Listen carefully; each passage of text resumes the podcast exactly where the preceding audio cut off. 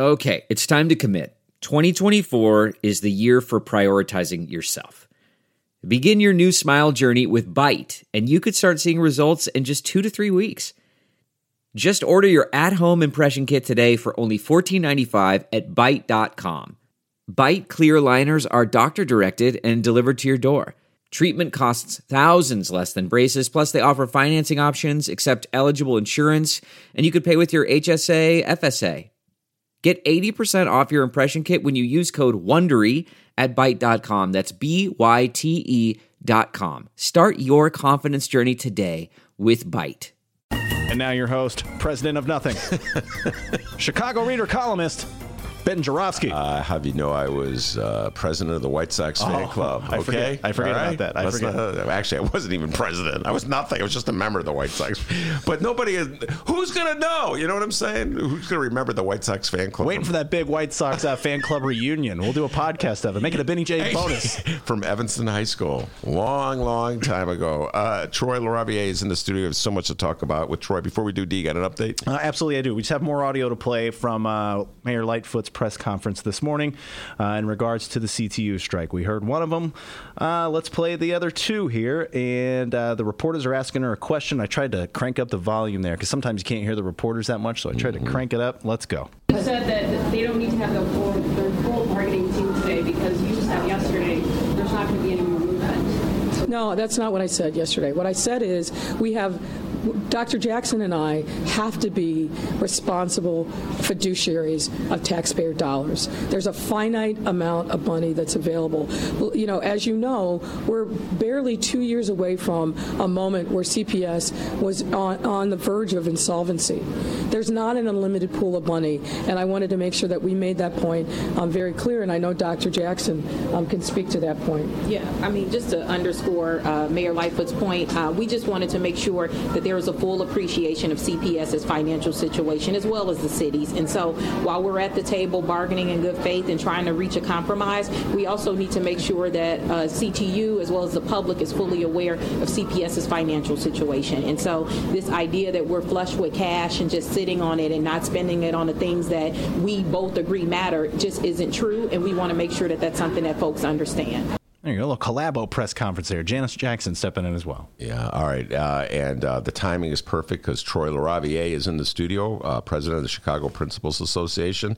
I know you must have a lot of. F- First of all, welcome back, Cotter. It's been a long time since you've been on this show. Absolutely, it's good to be here, man. Uh, and you brought the music with you too, man. Uh, Oh, yeah, yeah. I, I, I love, I love your tracks, man. Your selection. Oh, right on. Thanks. There was a time where we were uh, we were playing the real good tracks, but then like copyright laws and all that copyright, came got it. So you know, but we got we got some Well, good. Troy uh, was the only person I, that I recall who recognized Fela. Oh, Back in the yeah, old Fela days, Kuti. yeah, we put him on, and Troy's like, "Whoa, where'd you get that?" and uh, must be a generational thing. Uh, his generation was into Fela, but anyway, um, yeah, welcome back, Troy. Uh, you're the president of uh, the Chicago Principal Association. It's a long history of Troy LaRaviere. Uh, I don't know if I want to redo the whole history of how he got to this point in his life. He was a not? principal, uh, and it, it may be a good uh, way to set up for what's going down here. Uh, because when I first met Troy, it was after he wrote an article or an essay in the Sun Times, my beloved bright one.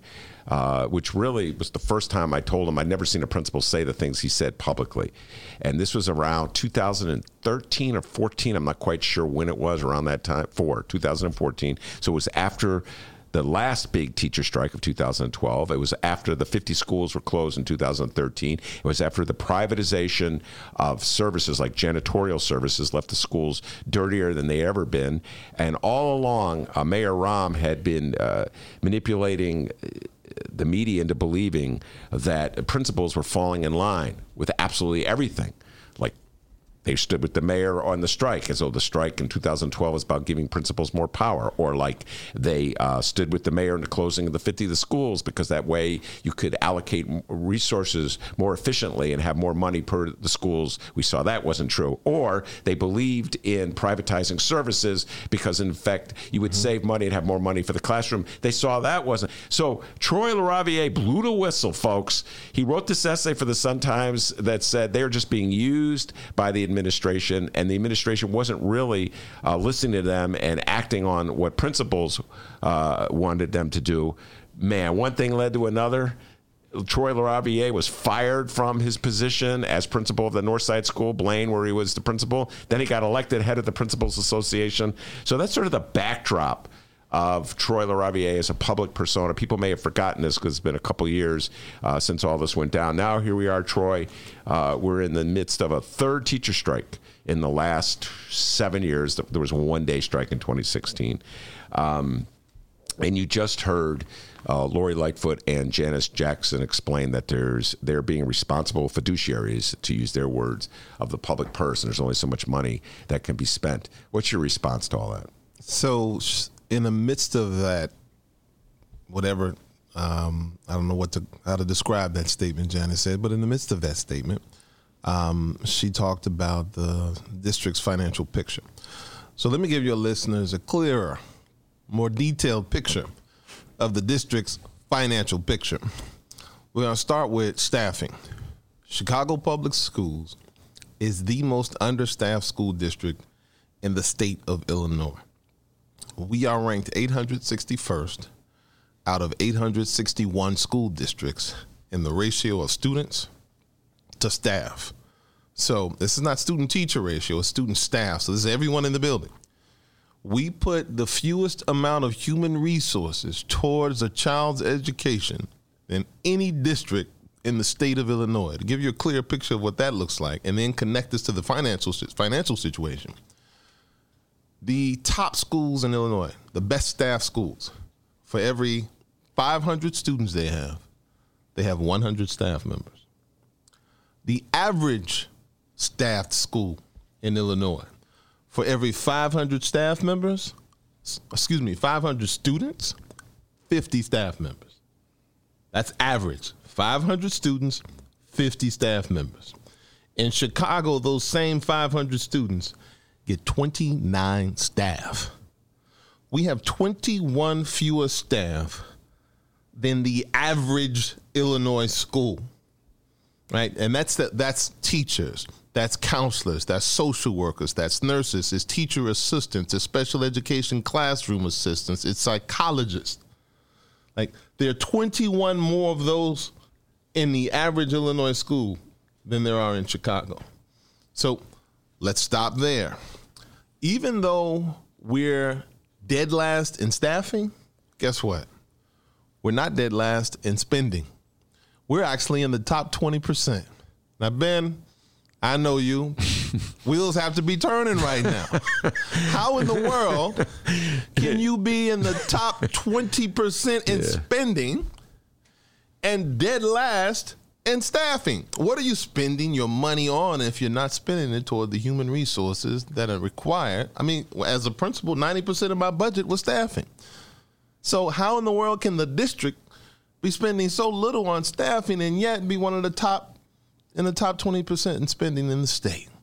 Well, that's where we come up with our corruption tax. That's where that money is going. If we look at where that money is going, we can look at things like the it's at least a billion dollars now that they've invested in the Aramark and Sodexo custodial management companies that continue to leave schools filthy across Chicago. The interest rates to politically connected bank that all just happen to have made a political donation to one or another mayor's campaign fund. That's where our money's going. Um, to these privatized education providers, these uh, sit a kid in front of a computer for several hours a day and give them a high school diploma. And oh, by the way, you get to claim your high school graduation rate went up when you've severely reduced uh, and compromised graduation criteria. Like but companies are getting rich. Banks are getting rich. Privatized custodial companies are getting rich off of the money that's supposed to be invested in our young people's education. So, what I would say to the mayor and what I would say to the CEO is that if you really want to be good financial stewards, you will sue those banks that gave you those bad loans so you can recover some money from taxpayers. I haven't heard them talk about that. You will get Aramark and Sodexo and hold them accountable and get them out of this district and recoup some of the money that you've invested in those contracts. But this district, no matter who the mayor is, has the same perspective when it comes to spending, when it comes to paying people. They want to pay everybody everything they owe them except the people who are actually doing the work. They want to pay the banks, they want to pay Aramark, they want to pay the pay the politically connected companies, but they don't want to pay and invest in the staffing that's required to actually give a kid a decent education. So that's what I say about the financial situation. And oh, by the way, since we're talking about a strike, that since that conversation about the financial situation came up in, in terms of the demands that teachers have in relationship to the strike, what are their demands? Well, the one the, the biggest demand holding things up right now is guess what? A staffing demand. And didn't we just say we're the most understaffed school district in the state? We would have to hire 21 more people per school just to get back to average, Ben. Average. And how many staff are the CTU asking for? Are they asking for all 21? They're asking for three. And you don't even want to do that for Chicago's children? Please. Well, I would just say that uh, if even if you got rid of just to one point, if you got rid of the uh, the private contractors who do the uh, the janitorial work, you'd still have to have somebody do the janitorial work. So probably what the old way of doing it, in your opinion, is the best way to do it. Hire a, a janitor who works for the board of education, put that person in the school so that he or she is working directly with the principal. Absolutely. At least the job would get done, and I, I would imagine that it get done cheaper. Um, because they never produced any kind of physical or financial or bookkeeping evidence to show that this was going to save the district money or even break even. Mm-hmm. Um, so, yes. One thing that's changed between this strike and the one in 2012 is uh, the the way principals were used. Uh, in 2012, principals were very much a part of uh, Mayor Rahm's strategy to win over public opinion. They there was a press conference. I remember we gathered a bunch of principals. He stood with the principals in front of them and uh, said, "I'm I'm." I'm standing up for principles and principal empowerment. And so the strike, we're all about giving principals more, uh, more power. Uh, they don't seem to be playing that card. The mayor, the Mayor Lightfoot and Janice Jackson don't seem to be playing that card this time around. Am I correct in that? Um, well, let me tell you what they are doing, and you tell me if you're correct. so, one of the things that the CEO did uh, was to claim that principals were at the bargaining table supporting uh, one of those proposals. I don't know if uh, you saw this. We, um, um, I got a call from a member uh, pointing me to a Sun Times article stating that Dr. Jackson had claimed that principals were at the bargaining table supporting the proposal to take teacher directed preparation time away from them and replace it with principal directed preparation time. So instead of you grading papers or doing grading papers or calling parents or doing what whatever it is that you do in your prep time, principals now get to tell you what to do. Now, we already do that one day per week. We get one principal directed day, and I hadn't heard any complaints from principals saying they needed more.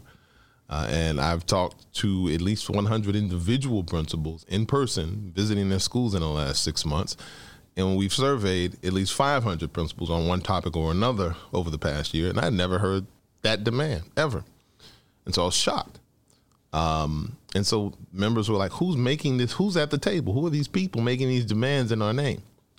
Uh, and so we surveyed our membership, and it turns out seventy percent of our members were against this proposal, and yet the district was once again, not quite the way Rahm was doing it, but once again, using principals to give a false impression of broad principal support for policies that principals by and large, do not support. Um, and so, you know, that's what they're doing. Whether or not that's in line with uh, what you understood the mayor mm-hmm. to be doing, you know, it's a little different. Uh, but in essence, they're still misrepresenting the views of principals to back poor education policy demands uh, within this con- these contract negotiations. Troy, what is, if you could summarize it, the attitude of most of the members of your association, most of the principals in Chicago? What is their attitude toward this strike? I don't know about uh, I guess I could say this is most. Um, I can tell you we surveyed principals when they were about to strike, and I think it was 2015, the strike that got averted, about whether or not they supported a CTU strike. And over then, I think the major issue was pension contribution. Uh, and about 85% of our members supported that strike. I did not survey them on the strike this time.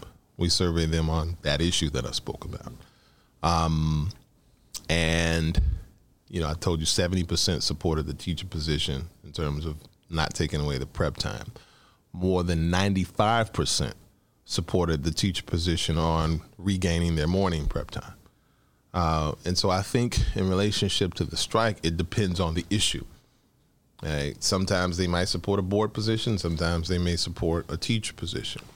In general, however, I think that principals are as frustrated with, frankly, frustrated as frustrated with CTU as many of their members are in terms of their inability to effectively articulate the needs of our schools to the public.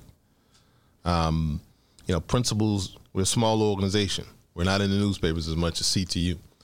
And CTU often holds positions that we agree with and is not necessarily effectively advocating for those positions as effectively as we would like them to. You know, for example, I came in talking about the 21 staff that we don't have. That we have 21 fewer staff than the average. That should be your lead talking point every time you come to a microphone. You shouldn't have demanded three. You should have demanded all 21. Your contract should, demand should have been we would like the board to raise us to average staffing. Who's to disagree with that? If like that's a PR move, right? Yeah. We want the board to raise staffing levels to meet the state average. To highlight and get across to the public just how much of a crisis we are in, right? But that's not happening. Uh, it's just not being done as effectively as it should be, given the reach and resources that CTU has. You know, and I, you know, I lost my job supporting CTU. I support. You mentioned that one day strike. If you look at my dismissal papers, that one day strike is my support of that one day strike is listed as one of the reasons for my removal. And so I say this as a critical friend, uh, someone who, like many other principals, are frustrated with the fact that this organization is one that we want to win, but keeps shooting itself in the foot. Well, I'm gonna. Uh, I'll say this. Right now, if it wasn't for the Chicago Teachers Union, nobody would even be talking about the fact that there's this critical shortage of employees in the public schools that kids need the most. Uh, and right now, even though they're not articulating the need for the full 21 to get us, as you say, back to average, and they're only articulating the need for what three. I, I, we're being told by the mayor and uh, the the superintendent of schools that there's not even enough money for that. And it doesn't seem as though the public is responding, Troy, in a way as to say, no, we insist that you pay this money. In other words, I'm not convinced, and tell me I'm wrong, I hope I'm wrong, but I'm not convinced that in, in the city of Chicago, there's support for the kind of funding increases that are necessary uh, to get Chicago more in line with the state average. I think if you frame it the right way, especially if you pair it up the right way, that again, remember when Rahm came in, he wanted his longer school day. The, the man understands politics. I mean, you you know my position about Rahm. Um, there's there's nothing that could happen to him. There's nothing horrible that could happen to him that I would like object to. It's just speaking said, metaphorically there. He doesn't mean literally, but, but go ahead. Yeah. Take with that, them, with that said, the man knows politics. Yeah. The man understands how public opinion works. And so when he came in and um, wanted his longer school day, he repeated the same line for a year. Chicago has the most has the shortest school day in the country. Chicago has the shortest school day in the country. Wasn't even true, but everybody in the city knew it by the time he was ready to force that down the teachers' throats. Chicago, he he understood how to prime public opinion to create a demand for what he wanted. And so again, I think teachers have to say, principals have to say, Chicago is the most understaffed school district in the state of Illinois. We have 21 fewer staff than the average school. Like that has to be what you lead with. You have to create the demand for it. At the same time, the demand that's missing is demand is the other side of the coin that I talked about earlier in terms of the fact that we're we're already the top one of the top spending districts in the state. Mm and that that corruption must be dealt with before you raise another tax on anyone. To highlight the need for the mayor, you in public opinion, you basically highlight the need for the mayor to go through that budget and clean out that corruption, get rid of all these corrupt contracts, while at the same time using it as a, a precondition of the revenues of the increased revenue sources that are needed to meet the staffing the to to to address the understaffing crisis that you have already used your public platform to increase public awareness of. I think when you talk about the understaffing crisis and the need for more staff, and then you pair that with a frank discussion of just how corrupt this district is and just how much it misspends funds, you get more public respect for your first demand. Mm. Um, but again, that's just Troy LaRaviere talking. All right. Now, uh, one thing uh, else the mayor has talked about is the human cost of this strike. Oh, and the human cost being uh, that athletes will not be able to participate uh, in some of the state championships because the teachers are on strike and under the rules uh, in Illinois, striking this school district, their students cannot participate. Not sure, quite sure why that's a rule, but that's the rule. Uh, talk about, in your perspective, what the human cost is on the day to day reality of this understaffing. So, whenever someone talks about this whole human cost piece, I frame it this way: there are consequences here, and in this strike. There are short term consequences, and there are long term consequences. And when the mayor speaks and when the CEO speaks, they often direct our attention toward the short term consequences of this strike that kids will miss a few days, that kids will miss an athletic program. The long term consequences of the CTU giving in and not getting this staffing in writing is that our kids continue to be educated or miseducated in the most understaffed school district in the state of Illinois. They continue to go without a counselor to help them with their post high school options. They continue to go without a social worker. They continue to go without a nurse. That they continue to not have their needs met with professional staffing resources for the duration of the contract, whether it be three, four, or five years. The consequence, the long term consequence of CTU not striking and demanding that these needs be met is that I think you have to weigh those. And I think it's pretty obvious what side I come out on. You know, my son's right here with me, missing school. Right? He's sitting over here listening to us. Say hi, Zeron. um, and I think that it is worth him missing a few days of school if we're going to get a social worker in his school as a result, if we're going to get a nurse in his school as a result, if we're going to get a counselor in his school as a result. Um, long term, short term. And you don't hear that from the district. And I think it's it's disingenuous when they speak like that. And there's another thing that the mayor did that angered just angered me. When she told she talked about how devastating the strike would be for students in terms of their safety. And then in the same breath told the teachers union that she wasn't going to add days onto the end of the year to make up for the strike days basically as a way of letting them know your paycheck's going to come up a little short this year. But you just said that students missing these days, particularly in terms of their safety, you know, is going to is, is, this is going to be a horrible thing.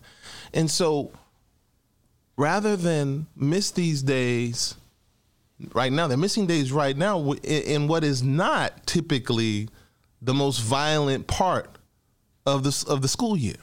And you're not going to add the days back on at the end of the school year, right around the when summer hits off, which is the most violent time. That was disgusting. You don't give a you don't give one fourth of one eighth of a damn about these kids. If that's going to be your stance at the end of the school year, that we're not going to add these days on, but now you're saying it's going to be horribly and could have tragic consequences in the middle of the fall if our kids don't have a safe place to go. But you won't give them a safe place to go at the end of the school year when the times are most violent. Yeah, no, I couldn't have been more disgusted. I've, we've seen this one before. Mayor Rahm used to talk about like every minute in school is precious when the teachers were on strike. Uh, but then when he wanted kids to go down to spring, they brought buses to the school for whatever uh, he wanted. Remember, he wanted them to go down to Springfield. It was interesting. All right, I'd love to get your reaction to this uh, uh, column in today's uh, Tribune by a woman named uh, Kristen McQueary, who's a member of the Tribune editorial board. The Tribune's editorial board. Uh, has been denouncing the uh, Chicago Teachers Union for going Kristen's the one, isn't she the one that called for like a hurricane or or um, a, a Katrina like Yes. event in Yes. Chicago? Yes. That was, uh, speaking of disgusting. Uh, yes, uh, same writer. Anyway, um, so she interviewed a teacher who is opposed to the. She found a teacher in Chicago who's opposed uh, to the the strike, uh, and then said that the, the union is exaggerating uh, the needs for more staffers. And uh, this is what she writes. Librarians at every school? Question mark. Not necessary in the digital world of education. Nurses at every school? Not necessary. Not necessary at most schools where parents pick up sick kids anyway. CTU's demands about building union memberships, not serving kids, according to this teacher she interviewed. Your response? So again, apparently Kristen McQueary hasn't looked at the Illinois State Board of Education statistics that show Chicago Public Schools is the most understaffed school district in the state of Illinois. Now, we can nitpick about which positions that CT was asking for. So, frankly, I don't know if principals would necessarily agree that those are the most needed. Principals would certainly say they need an assistant principal. They would certainly say they need a case manager. And many of us are wondering why CTU isn't demanding a case manager. This is the person who manages all of the meetings and assessments that need to be done for all the kids in their schools that have uh, individual individualized education programs who are on a special education plan. Prin- principals would certainly say we need those, and so you can nitpick about which positions are most needed, and you get disagreement depending on who you would ask. But there is no um, way in the world anyone could say that the most understaffed school district in the state of Illinois does not need more staff. Yeah, I would agree with that. But uh, librarians at every school, not necessary in the digital world of education. We had fun with that with uh, Maya. Oh, Yeah, God. just Yeah. Google it. You don't need a librarian. Like, the, the the whole point. I mean, particularly in the Trump era. I'm glad you brought my attention to that one in particular because I kind of got lost in the the bigger picture analysis of her statement. Particularly in the Trump era, where nobody gives half a damn about evidence. That there is a process for discovering the truth, and that process involves research. That process involves gathering evidence. That and who in a school has their job focused on helping young people to understand that process better than a librarian. That might be the most important position in the school in relationship to creating what we all call lifelong learners. It is the librarian that teaches the very specific skills that create a lifelong learner, that creates someone who can hear a claim and then a process that they've been taught begins to unfold in their head saying, oh, what's the evidence for that claim? Who does they cite? Uh, how reliable is that site? How reputable is that? These are skills that a librarian teaches, and I don't know if you can find anyone more important in a school building. And she's saying, just go, Doesn't matter. Just go Google it." Google it. What's the name of that website, Zeron, that we joke about? Yeah, yeah. Google it and go to GnosticWarrior.com and see, and get your information from them. uh, I've never even heard of that one before. I'm learning new things all the time. My son, um, uh, it's a running joke we have in the house about this conspiracy theorist website. I see. Yeah, just go to there. That'll tell you everything yeah. you need to know. Uh, according to Kristen McQueary. Yeah, just go uh, there. Or go just to watch GnosticWarrior.com. How about that? Or watch Fox, Fox News. TV, uh, watch news. And uh, nurses at every school, not necessarily most schools where parents pick up sick kids anyway. Wow. Uh, we talked about this already. All, there's 15, 16,000 homeless kids in the city of Chicago. I don't know if their parents are going to be pick, picking any kids up at school uh, anytime soon. All right, now the other point uh, near dear to my heart. Uh, is the allocation, uh, the diversion of property taxes away from the public schools. It really hurt me when I heard uh, Janice Jackson speaking up about the fiduciary limitations of the city of Chicago, uh, knowing full well how many uh, millions of dollars diverted from the public schools, property tax dollars to the TIF program, and allocated uh, and earmarked for projects like Lincoln Yards and the 78 upscale Right. developments, gentrifying areas.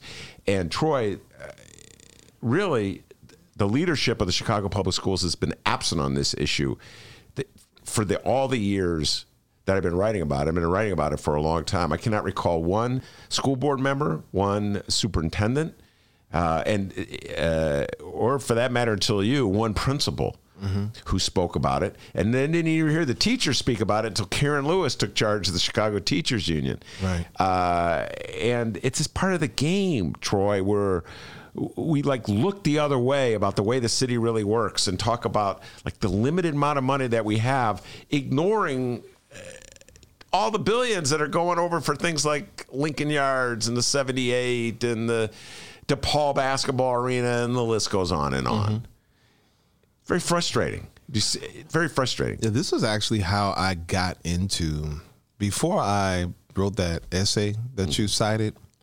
Um, a year, almost a year before that, in the summer of 2013, I spoke at a press conference uh, at City Hall, and there was a young teacher who was a DePaul student, a former DePaul student, who worked with CTU to organize a press conference. At that time, we thought TIF funds were going to be spent on the stadium.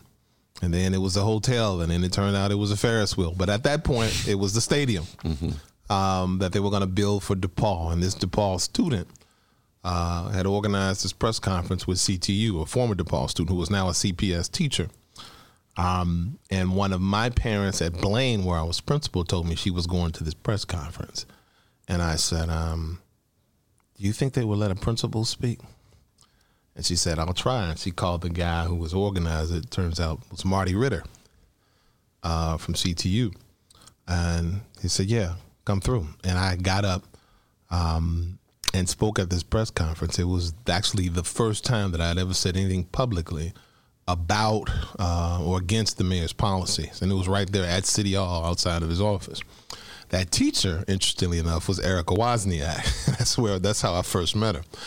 And uh, Erica always uh, jokes with me about this because she did all this work to organize the press conference.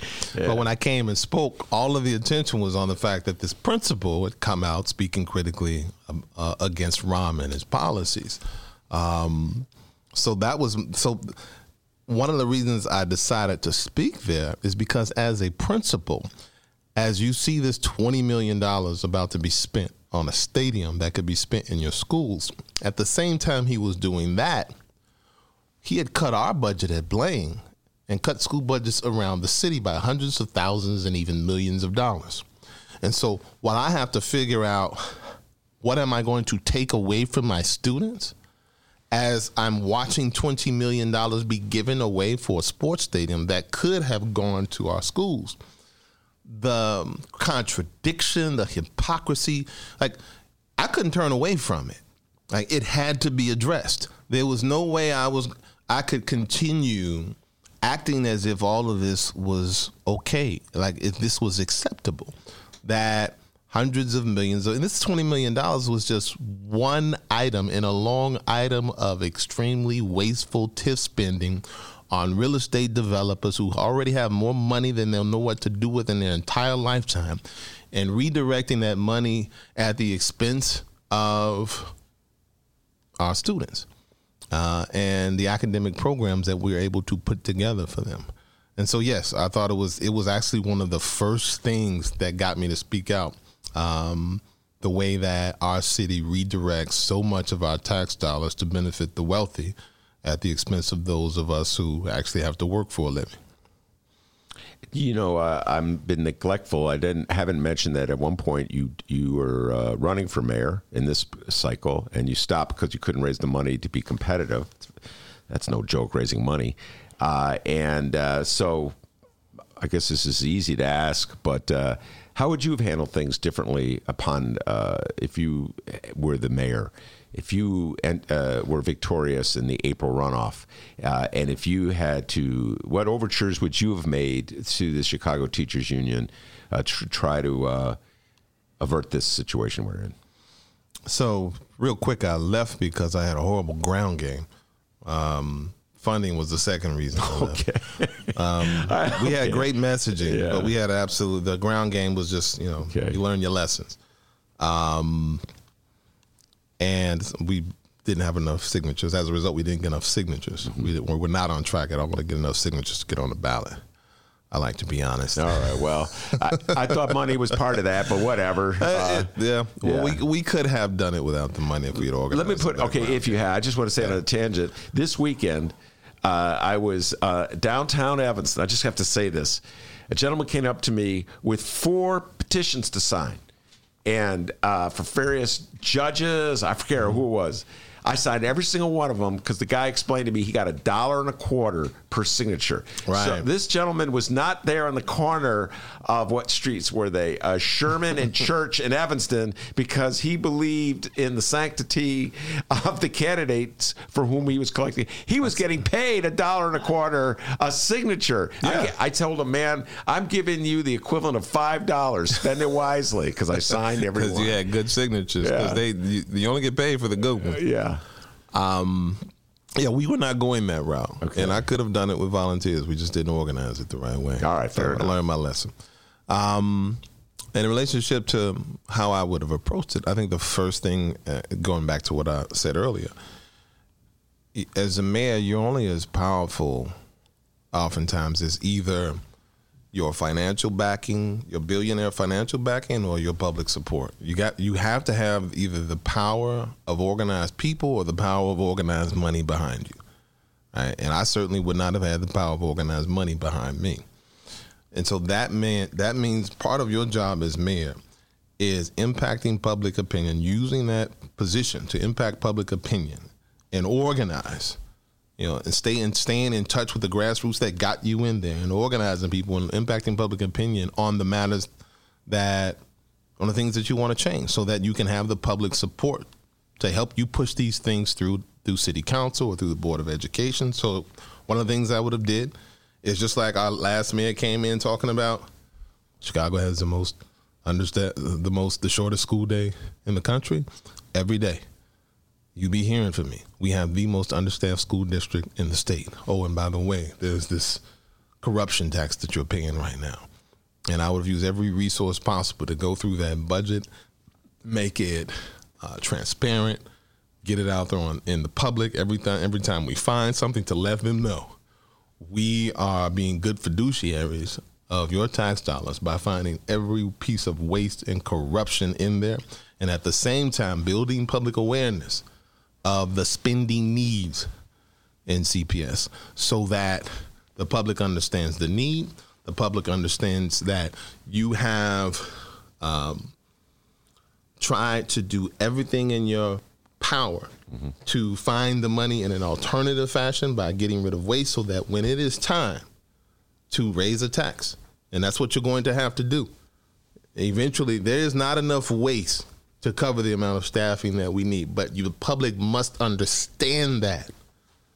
You know, you can say that there's not enough, but if you don't make the public understand that in your daily conversation, it might as well not be true. Uh, and so, building the public understanding, uh, a public consciousness about your attempts to get to, to reduce waste, at the same time building up their understanding and promoting the actual needs that are going to require you to spend um, and then, of course, redirecting some of that those tax hikes on the folks who can afford it most. Now, that's a fight. Uh, that is a fight, and that is about as good as a moment as ever to uh, divert this conversation to national issues because uh, that's sort of at the heart of the debate that's going on uh, in the presidential race. Uh, Troy LaRaviere, in addition to being the president of Chicago Principal Association, was, as I understand, as my memory serves me, a delegate for Bernie Sanders back in 2016. That's correct. Uh, thank you, Robert Mueller. And uh, so we'll talk a little national politics with Troy when we return. Did you know that 40% of the people in Illinois opt to be cremated? Well, it's true. And Chicagoland Cremation Options honors their wishes by providing cremation services directly to the general public. Chicagoland Cremation Options provides an affordable, ethical, and easy cremation arrangement, whether in person or online.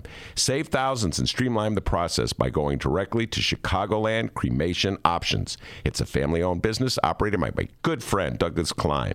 Here's how you reach them Chicagoland Cremation Options.com. One more time Chicago Land Cremation Options.com.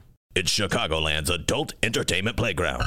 It's the world famous Admiral Theater, 3940 West Lawrence Avenue. The Admiral is homegrown from Chicago, and it's the most conveniently located club in all of the city. 15 minutes from the O'Hare Airport in downtown Chicago Loop. Voted Chicago's best strip club, the Admiral has showgirls galore and a variety of adult entertainment shows. The world famous Admiral Theater, open every day from 7 p.m. to 6 a.m. 3940 West Lawrence Avenue. For events, showtime, and other information, visit AdmiralX.com. Must be 18 years of age or older to enter. Rom, Vice President Joe Biden made one of his final moves before the debate starts to show a video of him basically bear hugging President Obama. Smart move. Why is he I think he that? also got a hug back. yeah, he Uh, did. but, okay. But no, yeah, it's a smart move. It's his calling card. It's why he has the strength he has among Democratic voters, is because he served with a very, very popular president. It's what surprised me in the last debate when people were throwing the president under the bus. I mean, you have a person who's at 90 some odd percent popularity with Democrats. That is not a smart strategy. I do agree with Matt.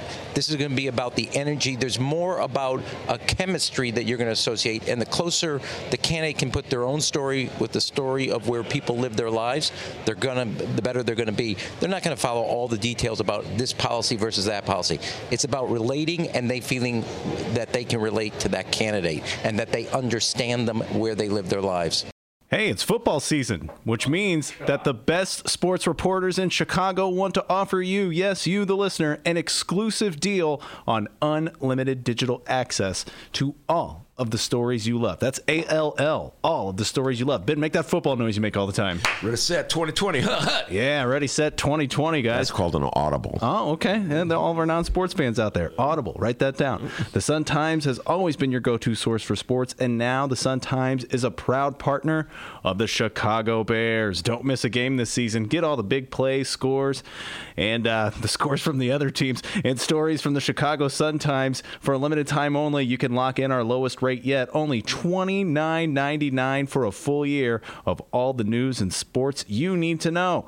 Ben, that noise one more time again. What is it? Ready, set, 2020. yeah, Ready Set 2020 and Ready Set 29.99 for a full year of unlimited access. You can't do better than that. Take advantage of this exclusive deal now at suntimes.com forward slash Ben. And hey, speaking of Ben, welcome back to the Ben Joravsky Show, live from the Chicago Sun Times. Troy LaRaviere in the studio with me, president of the Chicago Principals Association. Before we turn our attention to national politics, uh, D, you got an update for me? Uh, absolutely, I do. Here, more Chicago teacher strike updates here. The following comes from the Chicago Sun Times at about 2:34 this afternoon, not long ago. Uh, the day after the Chicago Teachers Union leaders said that their hopes were quote dashed for a quick end to their strikes, uh, union officials are making plans for an extended work stoppage that could possibly go into next week. Mm, well, I'm not surprised there. Once you go on strike, you don't know what's happening. And then also we have uh, the last clip here from Mayor Lightfoot's press conference today. Uh, it was this morning at uh, I can't remember what the name of the place was, but uh, she was talking about the strike again. So it's our final clip here from Mayor Lightfoot. Tomorrow you have to give your 1st mm-hmm. budget speech for the city. Now I know the budgets are separate, but how are you feeling about speaking directly to taxpayers tomorrow about your budget proposal while all this is going on? And is there going to be any good news in there for teachers or the union? Well, the, the budgets are separate, Um, and so we won't be, we won't uh, tomorrow uh, be specifically addressing um, CPS issues in the context of the city budget. But I think there is a lot of good news for taxpayers. Look, we've made a lot of tough choices and hard sacrifices, and more to come. And I, I won't get into the particulars of what we're going to be saying tomorrow, but we have definitely made taken the approach that we need to make sure that we continue investing in our people in the city. Um, budgets are a statement of values, and I believe that wholeheartedly. And we will be speaking our values tomorrow when we re- reveal the particulars of how we've gotten to a balanced budget. Wow. All right. Where do I? I I want to go switch to Troy and national news, but I just have to say budgets are separate. Budgets are a statement of values. Let me just say this, folks. Uh, in the city of Chicago, where all power is given to the mayor, where the mayor in 1995, in addition to all the power he or she has at City Hall, was given complete control of the schools to the point where it's an appointed school board, where it's an appointed CEO who uh, stands, whose jobs they are, are, owed to the mayor, to uh, the point where teachers aren't even allowed to negotiate for the things they're negotiating for. They're not even allowed to strike about the things they're striking for. The mayor has that much power to sit up there and say these budgets are separate to have a situation like a TIF program in Chicago, which literally diverts hundreds of millions of dollars a year from the Chicago public schools in property taxes that you pay. You think it's going to the Chicago public schools, but it's getting diverted to the TIF fund. To get up there and say these budgets are separate is to is exceedingly misleading at the least. It's they're going to be talking about one budget as though it's independent of the school budget. All the money flows to the mayor, essentially. Years ago, I had a budget uh, advisor to Mayor Daley explain this to me. He goes, Ben, you got to think of it as one giant bucket, and all the money goes into the bucket, and the mayor decides who gets what from the bucket. Think of it as water. He's going to ladle out. Schools are going to get this much. Developers are going to get this much. Street repair is going to get this much. Police are going to get this much. So this notion that these are separate budgets is misleading people. It's your property tax dollars that fund most of this. It's all coming from the same source. You, the taxpayers. So tomorrow, when the mayor makes her budget speech, she's going to be talking about one item, one little part of it. She's not, obviously not going to be talking about how it fits into the total scheme of things. So if she wanted to allocate more money for the things that Troy LaRaviere is talking about, like more nurses or social workers or librarians, she would have to cut the money that's going for developers to develop upscale neighborhoods. That's a fact. That's just reality. It's your property tax dollars, folks. Now, whether that money is going there right now or whether that money is going to fill those coffers over the next 23 years is largely irrelevant to the point that money is dedicated to pay for that development deal. And that money could be dedicated to pay for nurses. Do you agree with me, Troy? Well said. Couldn't say it any better, man. Oh, and uh, um, oh, sorry. Go ahead. I was gonna say I'd like to thank uh, Troy, by the way, as well. Uh, our live stream chat is uh, looking at GnosticWarrior.com. They're all freaking out over here. Gnostic Warrior. I hope there's a little ex- explanation of how TIFs, uh, Gnostic Warriors, how TIFs affect the regular school budget. Uh, Troy LaRaviere. Uh, anyway, you got me fired up, D. Whenever I hear a mayor said, "Well, we're just gonna discuss." The uh, the city budget. We're not going to be discussing the school budget. Like it's not all your property tax dollars, people. Sorry, Troy. I didn't mean to get all fired up there. All right, let's. Uh, That's an important point. I'm glad you brought it up. The the way that they've sort of created this mental framework to make you just dismiss hundreds of millions of dollars as if you can't consider this for school when you can. Uh, but that's the mental schematic or framework that they've created. So where they don't even have to say it. You notice that the reporter said it for them. Yeah. The reporter was actually, I know it's separate, but blah blah blah blah blah. right? They're so good at it that the mental framework is not just in Lightfoot's head. Since the time of Daley, they've been putting it out there so much and so effectively that the reporter introduces the idea with their framework. um, I mean, they they've really given us a mind. Can you curse on this show? You, are allowed to curse, but restrain yourself. Maya already dropped a few uh, f bombs oh, yeah. for today. Well, yeah. they mind effed us, yeah, big time, including the people who are supposed to be, you know, interrogating them I mean, she's frame she's softballing the question for the mayor without even knowing that's what she's doing.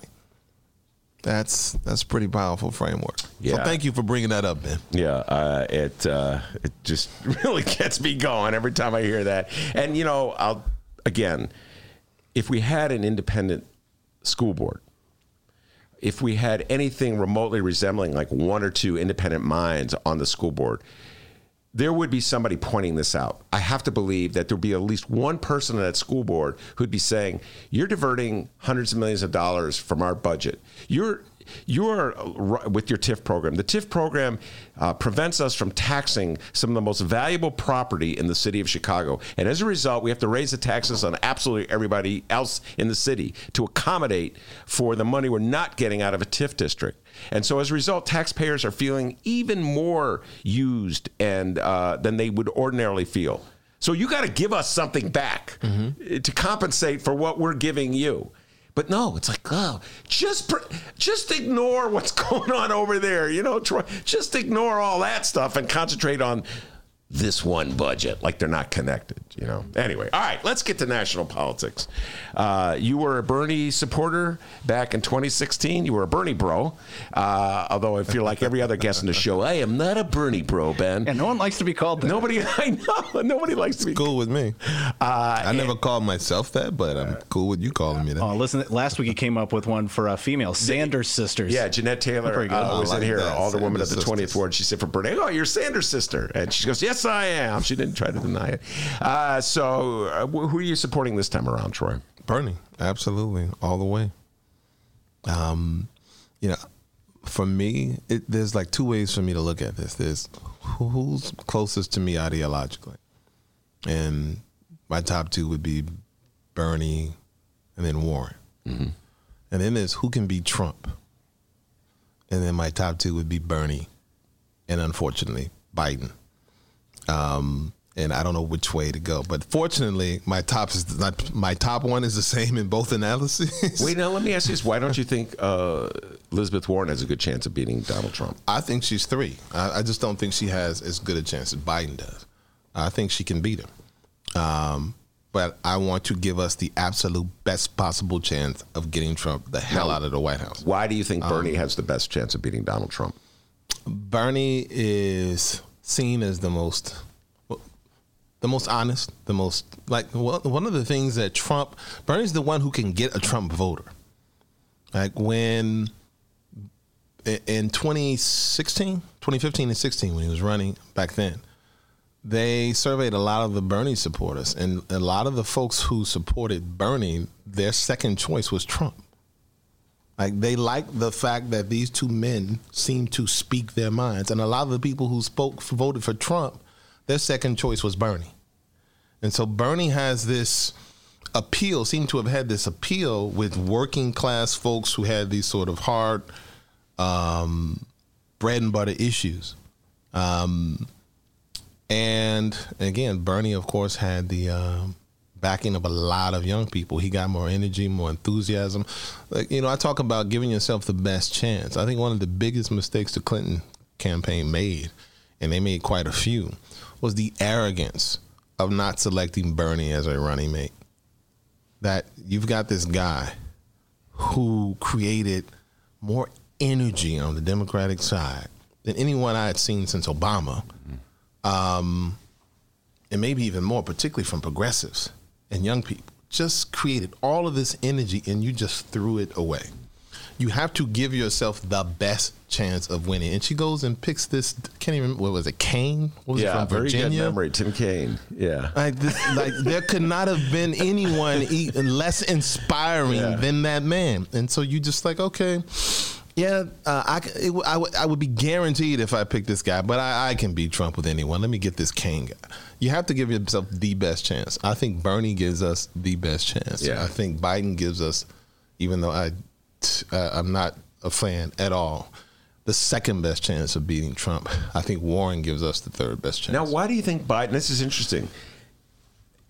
There's so it's, it's I can't even articulate this. Bernie represents something that is completely the opposite of Joe Biden. Bernie has a worldview that has he's not diverted from. God bless him. Since he figured it out back in 1960 or whenever he figured it mm-hmm. out, and I'm very sympathetic to Bernie's worldview. I never in a million years thought it would get to this point where it would be on a national stage. Uh, but I give him a lot of credit for that. Joe Biden, on the other hand, is like a very mainstream centrist Democrat uh, who's very calculated in any move he makes, is always trying to appeal uh, to sort of like a.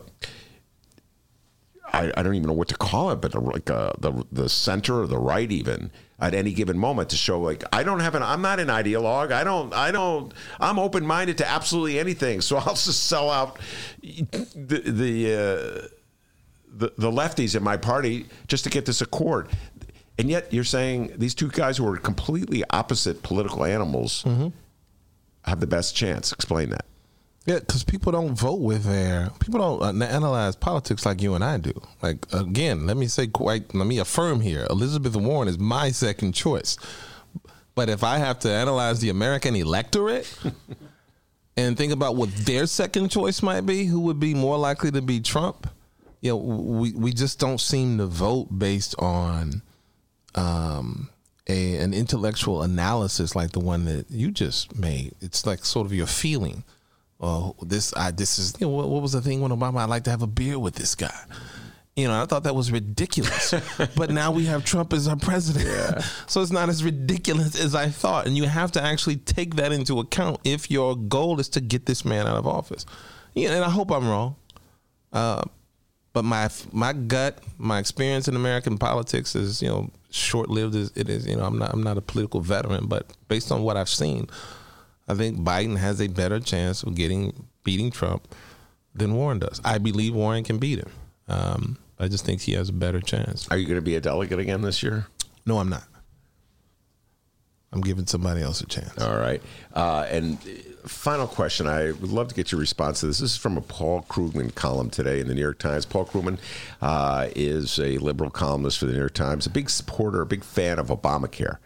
Uh, very cautious and concerned about the impact of Bernie Sanders uh, and Elizabeth Warren, in this particular case, Medicare for All. And he talks about it in terms of the election. And he's talking about uh, if Warren gets a Democratic nomination, the outcome of the general election isn't going to hinge on dueling think tank estimates about Medicare for all. The election might, however, hinge on the support of people who have good private coverage and would be nervous about making a leap into the unknown, no matter how many facts and figures uh, Warren deploys.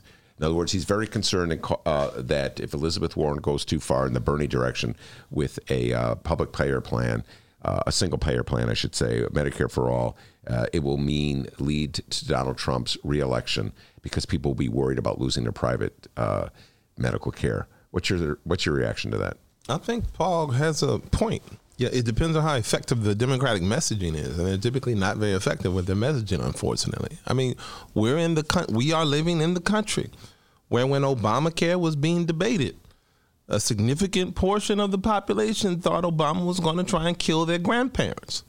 You remember this, mm-hmm. right? Paul Krugman understands the American electorate, and I wouldn't say he's 100% right. It all depends on how effective Warren's team is if she does get the nomination, or Bernie's team is if he gets the nomination. And articulating um, and messaging his uh, plan, and again, or her plan. And I, again, I think Bernie has the upper hand there. Warren's good with facts and figures. Bernie's really good at just hammering it home and making you feel him. He yeah. makes you feel him. Warren, Warren, I, I love Warren, and, and and I would vote for her in a half a 2nd mm-hmm. in one fourth of one eighth of a second, if um, she's a, uh, the nominee. But Bernie is just a much better communicator in terms of getting straight to your heart. Mm-hmm. Uh, Warren gets to your mind, Bernie gets to your heart, and unfortunately, more people vote with their heart than their mind. All right, very good. That's Troy LaRaviere, and he is the president of the Chicago Principal Association. It's been way too long, Troy, uh, since you last been on the show. I'm going to be do, more dutiful about uh, reaching out to you maybe on a monthly basis, get you back in the, the swing of things. Do you have any prediction before I let you go on how long this teacher strike is going to go? Um, a couple weeks. Wow. Couple weeks. Hold on, I'm going to have to have a shot of this water to to sweet get that down. Mm. A couple of minimum. weeks at minimum of this teacher's. You know, let me say that I will say this though. I didn't think they were going to strike. I did, I thought the board would cave, and I was wrong. So hopefully I'm wrong on this one too. Wow. I've, I've been wrong every single time when it comes to teachers and their strikes. I didn't think Yeah. they would strike in 2012. I thought Obama would come to the, uh, get involved and tell Mm-hmm. To back off on that because it's making them. I didn't think they would strike uh, this time around because I thought Lori Lightfoot would want to make some kind of. I wouldn't even put it cave. This see, okay, That's I'm what not- I thought. I, it wasn't that I thought teachers wouldn't strike. I didn't think Lightfoot would ultimately push them to it. Okay. I thought she would cave and that there would not be a strike. And this is why I'm going to uh, respectfully uh, admonish you for using the word cave because Lori Lightfoot ran as a progressive. Lori Lightfoot ran as a politician who believed in adding uh, nurses, social workers, and librarians to our schools, dealing with the very issues that you were talking about. Good point. I hear where you're going. So it's not caving into a union demand. Like It's- actually meeting, doing the things you. I thought Lori Lightfoot would actually do the things she said she was going to do. How dumb of me. yeah, Very good go. point, Ben. Very good point. Yeah. So it's all these things get, but it's not just you. Everybody. It's like, well, you come on. The union's demanding X, Y, Z, and we're talking. Yeah, they want to like help poor kids in low income schools that are lost in a very cruel world. Oh my God, how radical is that? They want three more positions in the school districts that's short 23 per school. Yeah. If if 21, excuse if me. Lori Lightfoot woke up tomorrow and goes, you know what? I've been I just listened to Troy LaRaviere and the Ben Joravsky show, and they're right. That, I would not say that's caving. I would say that's coming to your senses. Yes. Correct. Uh, thank you, Robert Mueller. Uh, anyway, uh, Troy LaRaviere, thank you very much. Uh, Maya did an outstanding. Man, Maya was on fire today, wasn't she, D? Uh, if we're going to put that one on the radio, we're going to have to clean that up a little bit. But uh, Tuesday, November 5th, Maya makes her uh, first Tuesday debut at the Hideout. that is correct, Senator, uh, with Stacy Davis Gates. I hope 1354 West Wabansia. Tuesday, November 5th, 6.30 p.m. Very good. And the man saying that is the man, the myth, the legend, the pride and joy of Alton, Illinois. Back home, they call him White Lightning, so they he's don't. fat. No one calls me no, that. give yourself a raise. Take it out of petty cash. See you tomorrow, everybody. Tom Waddle. And remember, you can download previous Ben Joravsky shows and Benny J bonus interviews at both Chicago Sun-Times and Chicago Reader websites and wherever else you download your favorite podcast. Downloaders, we live stream this program Tuesdays through Fridays, 1 until 3 p.m. Central Time at both Chicago Sun-Times and Chicago Reader websites, the Chicago Sun-Times YouTube channel, and on Facebook. Hey, I uh, if you can download it. If you missed any of the live stream, by the way, you can download the show. I know we kind of buffer and go out from time to time. Download the program, chicago.suntimes.com, chicagoreader.com. Go do it.